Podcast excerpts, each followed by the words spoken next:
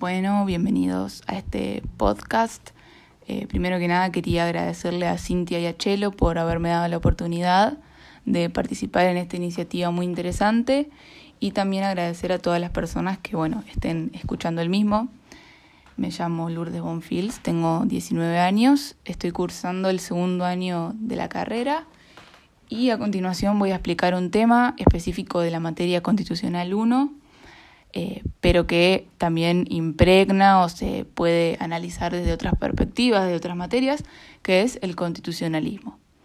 Como acabo de decir, eh, es un fenómeno muy importante en la historia que, eh, a pesar de ser analizado en esta materia, es analizado en muchas más, obviamente de diferentes posturas y perspectivas.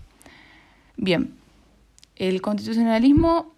puede definirse como un proceso político jurídico que tiene o que tuvo, mejor dicho, como fin o como objetivo establecer en cada estado un documento legal con determinadas características.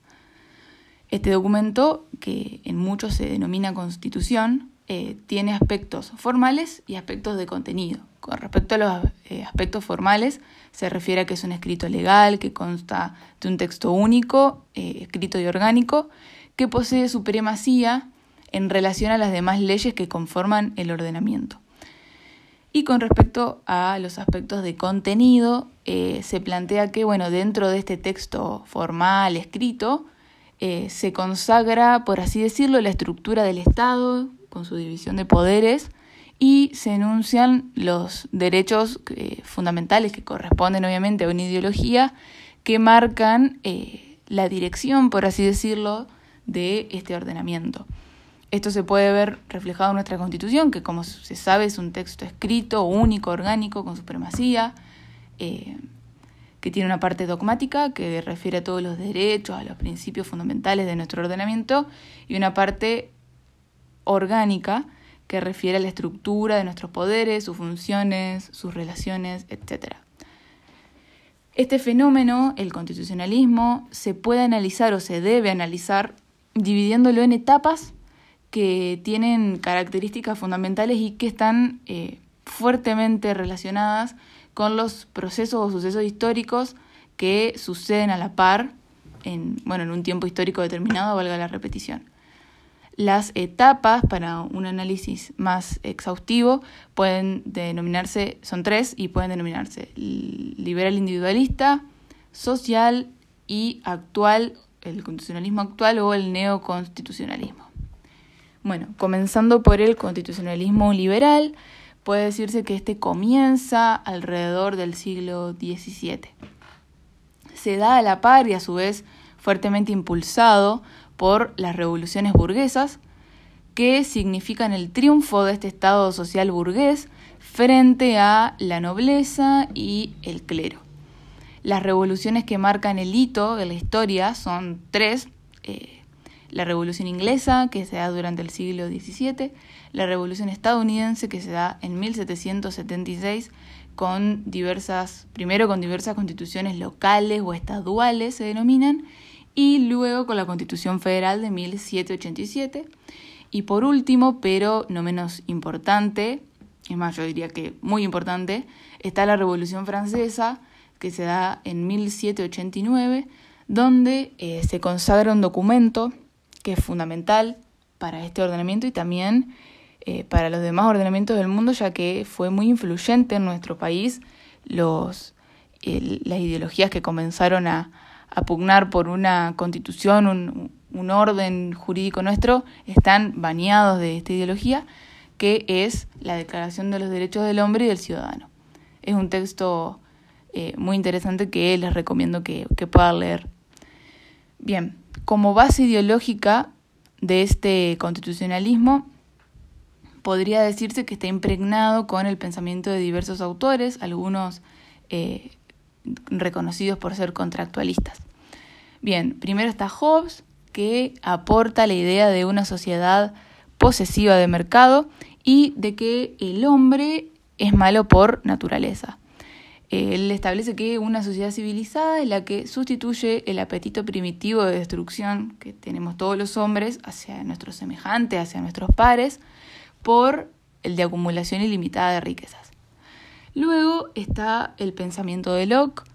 quien fundamenta la presencia de derechos naturales previos al Estado, una concepción un poco más naturalista, el cual existe, es decir, que el Estado existe para asegurar a cada persona su propiedad.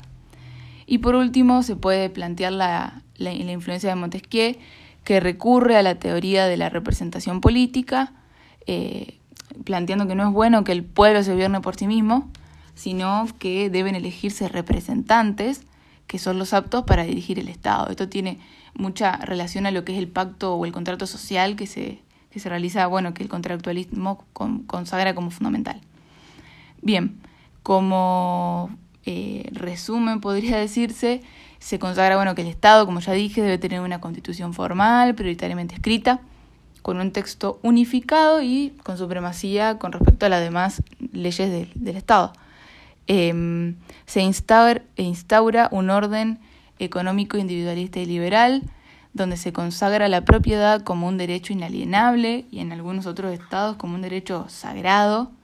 Se enuncian derechos correlativos como los de circulación de esta propiedad mediante la libre adquisición y disposición de bienes. Y bueno, también se reconocen otros derechos que son el derecho a asociarse, de comerciar y navegar, de ejercer cualquier industria, eh, y ninguno pone topes a la posibilidad de acumular riqueza. Y eso es eh, fundamental en este constitucionalismo, el tema de, la, riqueza, de la economía. Em, bien, como aspecto fundamental que estaría bueno que lo tomen como muy importante, es que surgen los derechos de primera generación, que son los derechos civiles y políticos que comprenden un poco lo que yo ya comenté recién. Bien, Luego del constitucionalismo individualista, eh, liberal, viene el constitucionalismo social. Puede decirse que la primera etapa del constitucionalismo sufre una crisis cuando los principios fundamentales que fueron eh, tomados de la Revolución Francesa quedan desvirtuados eh, por la aplicación del sistema que los proclamaba. Es decir, no tienen correlación con lo que los mismos planteaban a lo que sucedía realmente en la sociedad, es decir, en el sistema que los aplica. Estos principios son el de libertad, igualdad y fraternidad. Con respecto a la libertad, eh, suceden eh, fenómenos de enorme concentración económica que extinguen la libre concurrencia del mercado. Con respecto a la igualdad, se plantea que bueno, la igualdad formal, entre comillas, declarada en la Constitución, contrastó enormes diferencias sociales entre la alta burguesía y el proletariado, es decir, lo que se consagraba eh, en el texto formal demostraba una eh, supremacía, por así decirlo, y por último, con el, tema de la fraternidad, que tiene estrecha relación con el ideal de justicia, se plantea que el sistema constitucional individualista fue muy poco solidario, es decir, eh, hubo se generaron situaciones de mucha desventaja y desigualdades. Eh, bien, hay nuevas eh, doctrinas políticas en el constitucionalismo social, que es la segunda etapa, como ya dije, y podrían nombrarse como base ideológica o lineamientos generales las siguientes cuestiones. Se plantea el concepto sustancial de igualdad, donde se reclama una relativa igualdad de hecho entre los seres humanos, una igualdad de oportunidades, eh, la participación política con la democracia representativa, en donde el pueblo elige a sus representantes, la función social de la, de la propiedad, perdón, donde se establece que la propiedad no tiene que ser únicamente controlada por el titular, que era una característica fundamental, diría yo, del constitucionalismo individualista, sino que ahora en este constitucionalismo social la propiedad tiene que responder a necesidades sociales y no puede emplearse con fines antisociales. Luego, bueno, la dignidad como una meta del gobierno, eh, la justicia social que busca proteger a los carentes o más débiles. Y por último, bueno, un fuerte intervencionismo estatal con un rol protagónico del Estado en la vida económica y social. Eh, como fines o como metas, tenía, eh, buscaba establecer un orden económico distinto, donde las desigualdades, que bueno, como ya planteé varias veces, fueron demostradas por el constitucionalismo liberal, se puedan subsanar, entre comillas. Em, para lograr esto, para lograr esta solución, se busca que se asuma la promoción de las clases trabajadoras, eh, consagrando al trabajo como dignificado un deber y, y, bueno, relación con estrecha relación en la función social del Estado. Eh, se crea la protección constitucional del mismo y de los trabajadores con otros derechos que están estrechamente relacionados, como el sea de las remuneraciones justas, sueldos mínimos, asignaciones familiares, etc. Bueno, como ya planteé, también eh, se busca asegurar lo necesario para la subsistencia con estrecha relación al tema de la dignidad de la vida humana. Y por último, se puede decir que en este constitucionalismo se consagran los derechos de segunda generación, eh, que comprende los derechos económicos, sociales y culturales.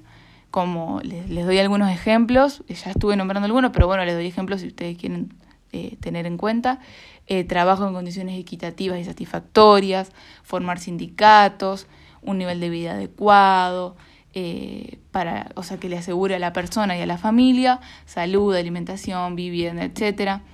eh, derecho a la educación. Y por último, el constitucionalismo actual, entre comillas, o el neoconstitucionalismo, se plantea como una teoría jurídica o ideológica que surge luego de la posguerra, es decir, de la, de la segunda posguerra, perdón, luego de la Segunda Guerra Mundial.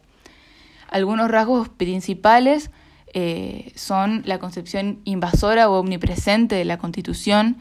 eh, donde se entiende que debe iluminar todo análisis jurídico, eh, se, la, se, la, se la mira o se la visualiza como un conjunto de normas y de principios fundamentales que comprenden la tutela de los derechos fundamentales de las personas. Eh, algunas bases o lineamientos de, este constitucionalismo actual son que el constitucionalismo social, es decir, la etapa previa, es un poco más discreto y menos intervencionista, es como que se queda un poco a un lado, si se puede decir así, eh, hay un aumento de constituciones formales con el incremento de estados independientes, recordando que la, constitución formal, bueno, un texto escrito, unificado, orgánico. el auge del derecho transnacional, bueno, esto tiene estrecha relación con que luego de la segunda posguerra se crea lo que es la ONU, la Organización de las Naciones Unidas, que eh, también busca y, y, propugna esto de, bueno, defender los derechos fundamentales de los estados para evitar lo que fueron las, las guerras mundiales, ¿no?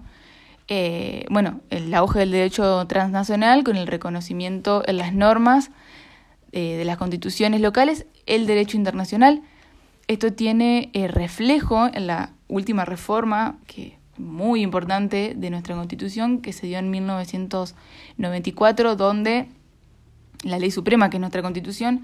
que tiene supremacía, como lo, lo, lo dije, se le agrega el tema de los tratados internacionales sobre derechos humanos. Eso es muy importante que lo tengan en cuenta porque es un fenómeno eh, claro de, este constitucionalismo.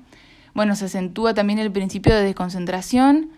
eh, con la aparición de órganos extrapoder fuera de la esfera de los tres poderes clásicos, es decir, el poder ejecutivo, legislativo y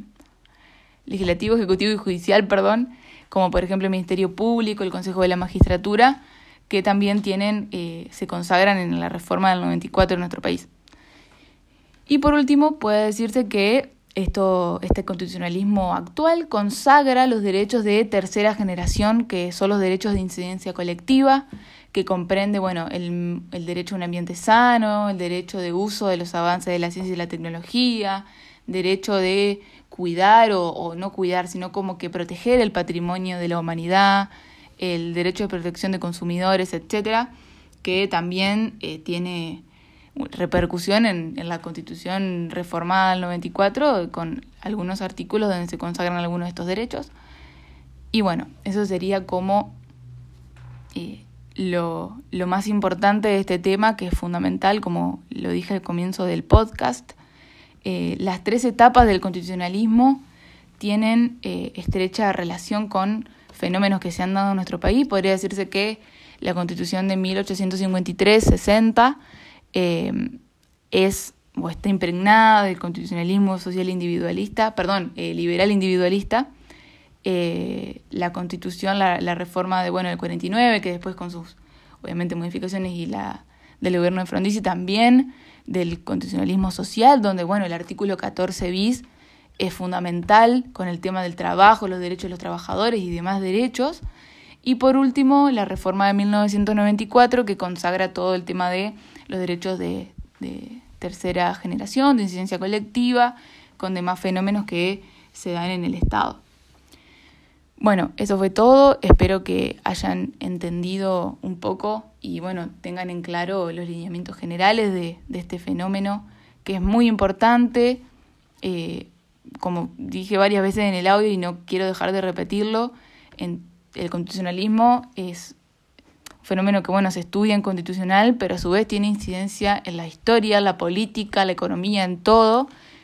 Y bueno, eh, bueno, muchísimas gracias por, por escuchar. Espero que hayan entendido bien y bueno, agradecerles de nuevo por tomarse el tiempo de,